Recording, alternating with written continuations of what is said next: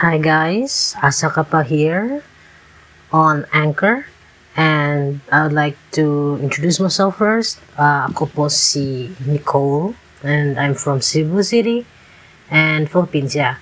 And gusto ko lang uh, pangunahan kayo. Gusto kong gumamit ng Tagalog na dialekto para dito. Gusto kong maging komportable sa mga salita na ginagamit ko kasi if I use o kung gagamit ako ng Ingles, ah, medyo magiging maingat ako sa paggamit because I'm not so very fluent in English. I can say that. Because I'm, yeah, I believe so. And that's the, and that's the truth. So, hindi ko papahirapan sa sarili ko, magtatagalog ako. Okay? Okay, guys. So, let's talk about what I really want to share to you yung pinakaunang kwento ng pag-ibig na naranasan ko na gustong gusto ko talaga ikwento. So, meron akong sinalihan na uh, social app. Spectrum siya para siyang uh, simple lang naman. Uh, ito yung nagsishare ng mga storya sa buong mundo. Kahit anong uh, topic pa yung pag-uusapan, meron sila noon. Um, nagsimula to nung uh, taon ng 2019. It's an international platform and it's very open to anyone. And sumali ako last year dito sa platform na to kasi nakikita ko yung vision tsaka yung mission nila. Binasa ko kung ano yung kanilang objectives, yung gusto nila mangyari. So, simple lang, naintindihan ko, na-appreciate ko, napapasalamat ako kasi they give voice to people na kailangan na kailangan i-release yung mga salita, mga kwento na hindi nila masabi o hindi nila ma-release ng ganun na ng kadali. Kasi depende naman yan eh. Meron tayong mga diskarte sa buhay. Paano natin i-release yung mga bagay na minsan nakapagpasaya sa atin, minsan abaliktad. So, it's a freedom, it's our freedom to be selective kung paano natin i-release yung mga bagay na yon and we respect that from anyone. So, ito yung way ko, yung paraan ko na i-share yung side na hindi ko ma-share in person. Kahit na sa mga kaibigan ko, hindi ako ganun ka-open. Because, maybe, nakasanayan ko na itago yung mga ganong bagay kasi ayoko na hindi naman sa ayaw ko malaman nila from me.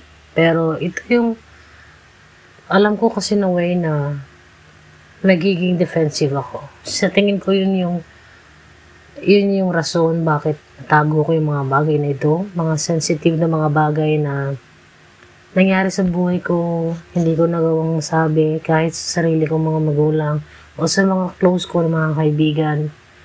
Kasi bata pa ako eh. Bata pa ako mga panahon yun at ngayon marami nang nagbago at isa to sa gusto kong magbago yung magiging bukas ko, bukas ng isip ko, bukas ng boses ko. Hindi ko na siya maaring tiisin pa. Hindi naman sa kinukulit ako pero ito yung gusto ko eh.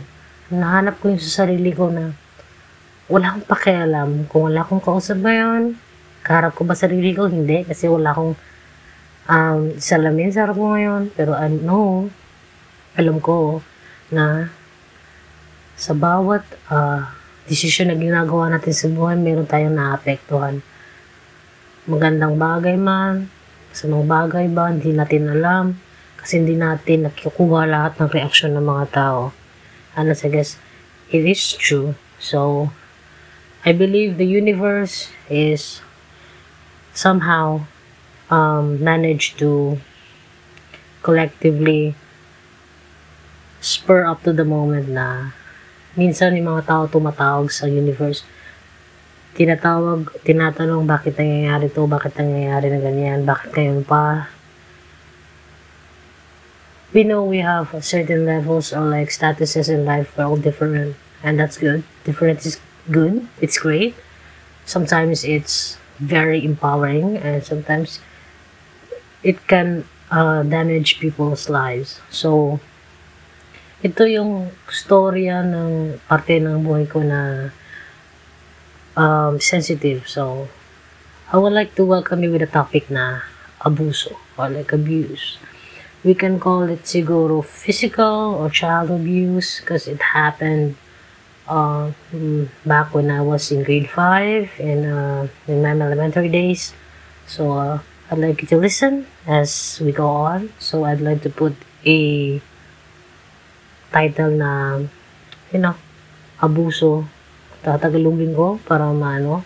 Ito lang yung isang, uh, ano eh, isang parte ng, o isang example or halimbawa ng abuso na I find very sensitive and very traumatic for me as I grow up.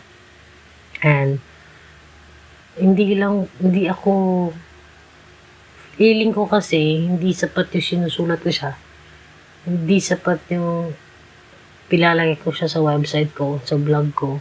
Gusto ko siyang sabihin, gusto ko siyang i-pour out like this. So, I hope you listen to me with this one and ito lang yung ang una sa maraming uh, mga bagay na gusto kong i-share. So, as we, as you learn or as you listen to me or you give your ears to me, I hope uh, makabigay ako ng mga points or information na I think makakatulong at saka makakapagbigay ng chance sana marinig nung nakararami and I'll really appreciate it if you hear it from me or you listen to this. So, thank you in advance. We'll start Okay. Back no grade 5 kasi ako. Not sure, but 2008, kung kailan ba ako nag-graduate? 2013. So, 2009, sa elementary. Totoo ba? No, 2006, 2005. Okay, 2009 ako na gano'n eh nag-college. So, grade 2005, the year, grade 5, section 1 sa elementary public school sa Pilipinas, sa Mindanao. And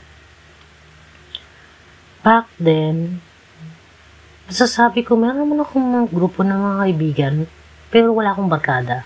Hindi uso ganun yan eh. Wala kang, wala kang, uh, nung time kasi ganun, wala akong close na kaibigan. Yung sasabi mo, kasabay mo palagi um, kasabay mo kumain, kasabay mo maglaro, kasabay mo mag-aral, gumawa ng assignment. Hindi eh, kasi sa amin, kakapatid, uh, bahay, eskwela, ganun lang palagi.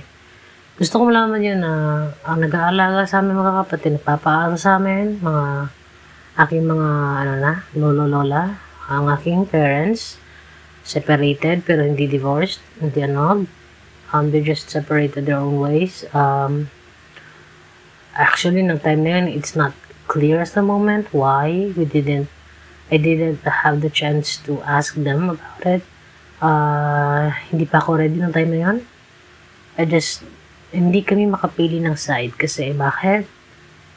We don't have those options. We're blessed na meron kaming lolo at lola na open to help us anywhere, anyhow, whatever they could do, how hard it is, how difficult it was back then. And we're very happy and I don't want, hindi ko gusto masayang yung, yung, uh, yung pagiging open nila at pagiging work nila sa amin. So, feeling ko, it, isa to sa mga way na I would like to uh, share this story of mine kasi natouch talaga nila yung buhay ko and I'm thankful and I'm grateful. We're grateful for all of their support and efforts because they loved us and I'd like to give it back. Not because by this, I think this way, yeah, it would help, but this way, it will, it will surely help me. Ito yung bagay na ino-open ko kasi ready ako. At saka gusto ko makatulong. Ito yung ginagawa nila eh. Nakakatulong sila friendly, very um sociable, um, really really lang sa helping hand every time meron silang na nararanasan or mga kaibigan na needy. And uh, I salute them on that and I'm very, very, very honored and proud to have them as my, yeah, younger, um, yung mga idolo ko nung bata pa ako. So, nangyari, ganon. So, anin kami ng mga kapatid, meron kaming, doon kami nag-aaral lahat, public school. Pero syempre, yung ibang kapatid ko na mas matanda sa akin, nandun na sa high school. So, two different schools na. So, siguro tatlo na lang kami ni iwan sa school na yon sa public school ng elementary. Grade 5 ako. So, usually 5 tapos ng klase. But, syempre, naghihintay sa sundo. Tricycle driver na sundo, which is a family friend, relative. So, feeling ko that time, di ko sure ha, if may sundo pa kami that time. 5 years old, 5, sorry, 5, grade 5. Pero I think, wala na. I'm not sure, sorry. Yung mga ganitong klaseng, ano, hindi ako masyado familiar na. Hindi ko na ma-remember, like, the specifics. But I guess wala na kaming tricycle driver na sumusundo sa amin palagi galing school, pumatid sa amin. So what happened was, so umuwi ako. Nung time kasi na yun, masyadong malaro mga bata eh. No? 2005, maybe? That year. So, naglaro kami. So, medyo lumalampas kami dun sa uwian time. So, ganong edad. I don't want to count it actually. Hindi ko na maalala ang edad ko noon. Pero I think we was young. Yeah, we were young. So, I was young that time. I'm a girl. So, uh, nakapalda. Yun sa school eh. Nakapalda, white, uh, uniform sa taas with a ribbon. So, syempre, naka-school shoes, pauwi bumisis konti, sumakay sa tricycle, nagpara. Umulan, di ko yun na, na ano eh, umulan, pero hindi ganong klaseng ulan na malakas. Tama lang naman. Pero, yeah, we took the different route or route. Yung direction ng bahay niya, alam mo na yan eh. Kung ikaw nasa probinsya ka, alam mo yung way. Even though yung bata ka, alam mo naman kung saan ka daraanan. Lalo na kung nakasanayan mo, lalo na kung memorize mo. So, yung time na yon hindi ko lang sure, pero I think yung usual dinadaan namin, may nangyaring pag-ayos. So, medyo nangyari noon, delikadong dumaan doon kasi umulan nga. So, it's a blind, blind curve. So, kung sasakyan yung liliko doon banda, feeling ko hindi magandang daanan din ng tricycle na paabang doon. So, ang nangyari, uh, numiko siguro si kuya, uh, alone ako sa tricycle, so, so kung hindi nyo alam, doon sa amin kasi, kahit ikaw lang isang pasahero, pasasakayin ka kasi meron namang ano eh, fix na yung fare sa mga bata, sa adult. So, sumakay ako doon, uh, nabigla lang ako konti, konti lang naman, lumiko siya sa isang way na pwede na magdaanan. Nadaanan ko na pero hindi usual. Kasi yeah, it's the first time that uh, siguro napadesisyon niya na medyo doon tayo liliko para mas mabilis. I explained it naman. So what really happened was uh, next, actually tuminto eh. Huminto yung ano, sinabi ng driver na it's not flat actually. Hindi mag, hindi, parang tumirik kumbaga kung sasakyan pa, tumirik daw yung tricycle. So, it's about the engine, okay? So, syempre nag-stop kasi tumirik. And, ang gusto niya pagawa sa akin, muna hindi pa eh, hindi pa siya nagsalita, sabi niya lang, aayusin niya muna, so, about the weight. So, nangyari, tumirik yung tricycle. And then, uh, sabi ko, sige kuya, kaya ko naman maghintay. Kasi umuulan eh. Alangan naman, takbuhin ko. Ang layo pa. Layo pa nun. So, ilang blocks pa? Like 5, 6? Yeah. Or 3. 3 to 5. So, sabi ko, hintayin ko kuya. Tapos sabi niya, tulungan ko na lang daw siya. Sabi, that time, maluluro po, maluluro pa kasi yung mga bata eh. Lalo na pag ang topic is extra baon, extra pera. So, nangyari sabi niya, tulungan mo ako dito, bigyan kita ng extra baon. Yun. Ganda ng panahon ito kasi yung sinasabi ko, kinukwento itong mga bagay na to, bumabalik yung mga tiny little bit of pieces na hindi ko na nasulat sa blog ko. Yung, ito yung mga critical uh, uh, factors, ito yung mga you buying you in in the in the ano in that moment. Ito yun ito yung ginamit niya. So naalala ko na. Salamat sa podcast na to at nasabi ko yun. Naalala ko rin naman. And yun sabi niya dadagdagan ko ba ako para bukas ganyan o tulungan mo lang ako nakakalis tayo dito so nangyari umupo ako dun sa upuan ko, di ba? Sabi ko, ano bang gagawin ko? Kasi gusto ko na rin umuwi. Kasi, guys, natatakot na ako yung takot na nalalamigan na kasi umuulan nga. Wala akong payong, wala akong raincoat.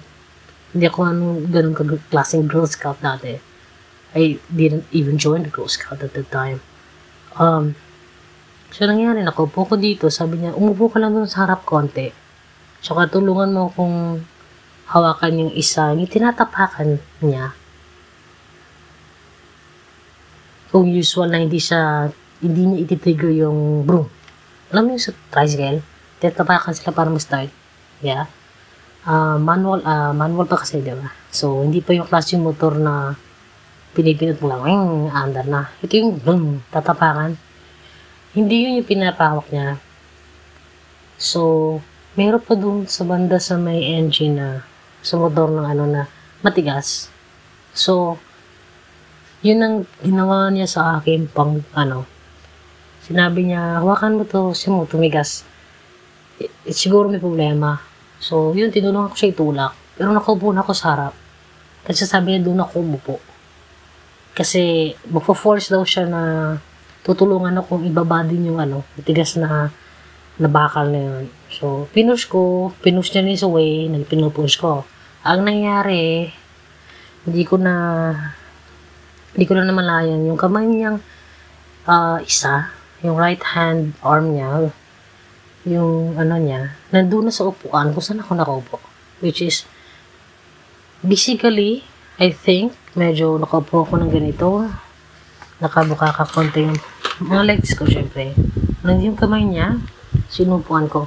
So, it's half of my, half lang kasi yung upuan eh. Balit lang yun, basta nasa harap ka ng tricycle, kung alam niyo lang. Sinasabi ko, Oo. Hindi siya ganun kalaki yung upuan doon sa baba. Sa kung saan usual yung pasahero nakaupo. So kung sa harap ka, medyo maliit. Nandun yung kamay niya sa baba. Tinut nag-exert ng force ng upuan ko. At hindi ko na malaya na yung kamay niya hindi na napupunta sa tamang kalagyan. Because I felt it. There's a uh, what do you call this, karoon magdumal na action na ginawa siya after that I realized na it is off crazily fuckingly freakingly damaging action talaga na I felt it below so with that the feel ko tumakbo na ako guys I don't know. That time, I was so very afraid. Uh, it caught me in the moment na I don't know what to do. It left me blank for a second. But even if it is raining at the time, I had my backpack on me. I don't know if naiwan ako sa upuan. I ran for my life. That was how, that what that happened. the good thing is he wasn't armed. Uh, hindi niya na ako hinabol or nahabol. He didn't have the guts to hold me or anything like uh, suppress me from running. That was a bit, uh, I don't know. it kind of refreshed into my memories kasi I ran for my life. It was the fastest run I ever imagined that I've done for my dear life. Uh, you might not have experienced this for some kind, but some of you I thought uh, we have those uh, moments in our life na we're just like hinahabol natin yung buhay natin. I was running away from it. I don't care. Basa, ako, ul- basa na ako ng ulan. O nakapaano ba ako. Basta, basa na ang palda ko. Basa na ang lahat ng ganito, ng uniform ko. Tumakbo ko pa uwi. What I really uh, very upset about is that when I when I got home, I think after 10 minutes of running, like never stop running until I get back home, I didn't know paano ko nalampasan yung saan ka galing? Saan ka nang galing anak? O apo, saan ka nang galing?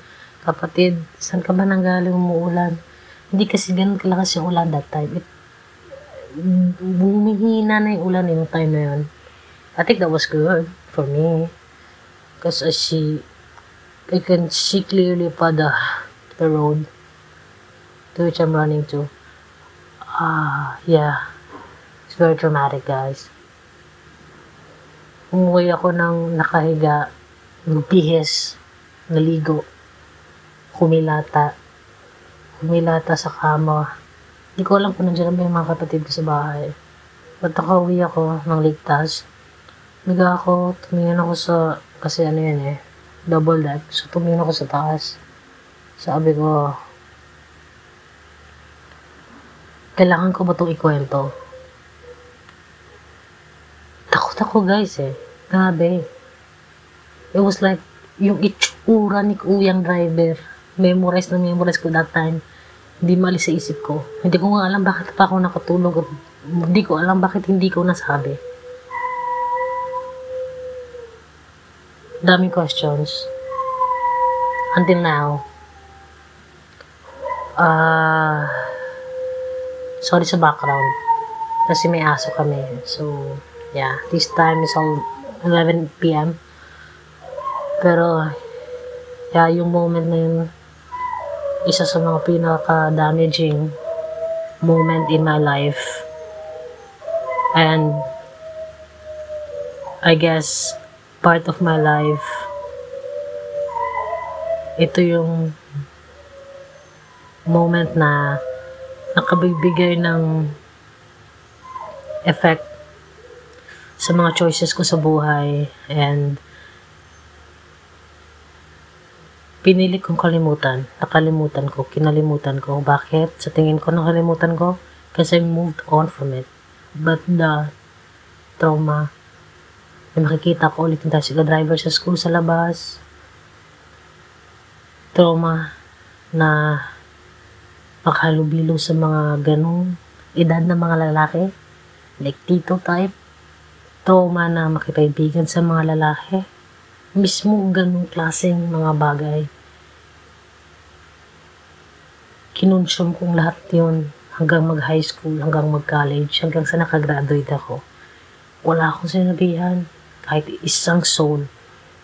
Kailan ko nasabi to? Kailan ko ni kwento? Yung nagtatrabaho na ako. Maybe 3 years ago from now. 2015, 2016. Umiinom kami ng barkada ko trabaho. Another place, another town. Uh, out of the blue. We're talking about life. Talking about our lives. Uh, funny ones, sad ones, and boof bigla ko nalala yung moment na yun. That spur of the moment. I don't know why. What triggered me. Pilit kong kinalimutan yon until that day na bumalik ulit yung memories na yon. And never expected that to happen. Because I closed that book. I thought I closed that book. I thought I was safe. No, guys just the trauma, yung epekto noon sa buhay ko. Kinalimutan ko siya, pero I never closed that part. Akala ko na-close ko yan. But it keeps haunting me down sa subconscious ko. It really tied me up and ah, ang masasabi ko lang sa tingin ko kung ano yung mm, bagay na sa tingin ko na dapat ginawa ko noon. Siguro dapat kwento ko yon. Siguro dapat may pinagsabihan ako noon at hindi ako natakot. Hindi ko sinulo yung moment na yon. Iba na siguro yung uh, naging takbo nun. Pero, yeah, that happened and that was all in the past. But, I'm here to tell you na don't be afraid to tell your story. Kahit kailan mo pa sabihin yan, alam ko, masasabi mo rin yan. You gotta keep up with you, yourself. Uh, nirespeto ko ang desisyon natin sa buhay. But, yung mga ganong moment, sa tingin ko, we need help. Help from our family or our friends, the authorities. We need to tell them that. That's crucial, guys. So, that's it. That's the first part of a story that made a great impact in my life. So, episode 2 is coming next. Maybe next week. I do this every week. So, get, I hope, uh, I love it when you, uh, will actually listen to the second episode so that can continue with this, uh, podcast. And thank you guys for listening. This is Asa Kappa from Cebu. And now, we're in quarantine, so I have got no work pa. So, basically, we'll be doing this for the next three weeks. So, I hope you had a very good listening to my story. And thank you for listening. See you next week. Or, we have, can have a connection. So, just continue doing this. And if you guys, uh, meron kayong mga comment o feedback o story, mga ganito, gusto kong marinig yan. So, message me kung meron ng message dito kasi it's the first time of my podcast so I need to explore this fucking spectrum. Okay? So guys, goodbye.